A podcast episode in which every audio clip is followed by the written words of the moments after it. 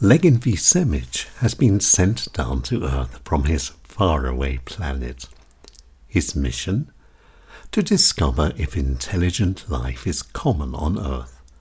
And to carry out his mission, Legin V. Semaj has found work in a ladies' hairdresser's shop in Vienna. And Legin V. Semaj enjoys riding the 49 tram, and once every week, Legin V. Semaj beams up a report to his faraway planet.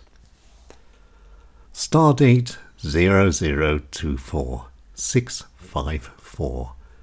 Report number 8. Hobbies.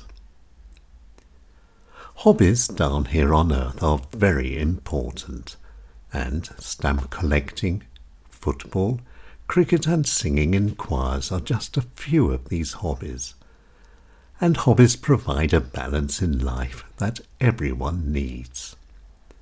And it's whilst travelling around on tram 49 I see people outside in their gardens, all working hard and all looking happy. Gardening down here on earth is the number one and most popular hobby of all, and gardening is something for everyone. Age is no problem. Everyone is in with a chance.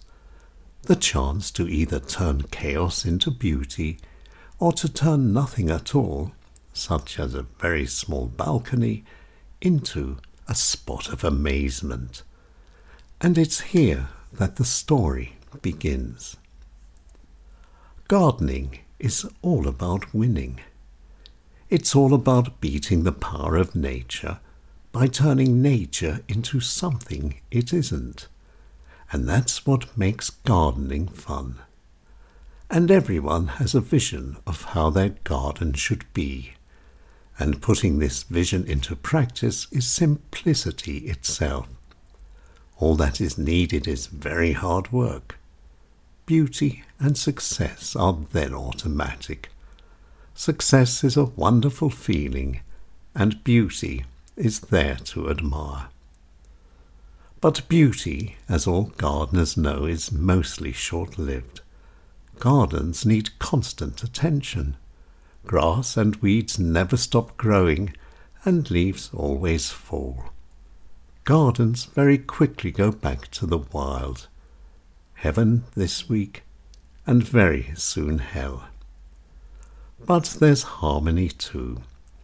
The seeds of today are the trees of tomorrow, and the trees of tomorrow are not only the hard work of tomorrow, but the beauty as well. Man and nature, we're in the same boat. No nature, no beauty. Gardening's the most popular hobby on earth, and the fruits of this hobby are the sweetest of all. Beauty and peace if only short lived. And that's my report for this week.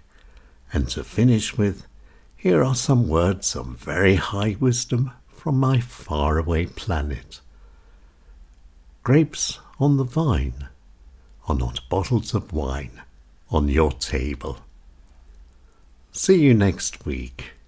Yours, Legin V. Semaj.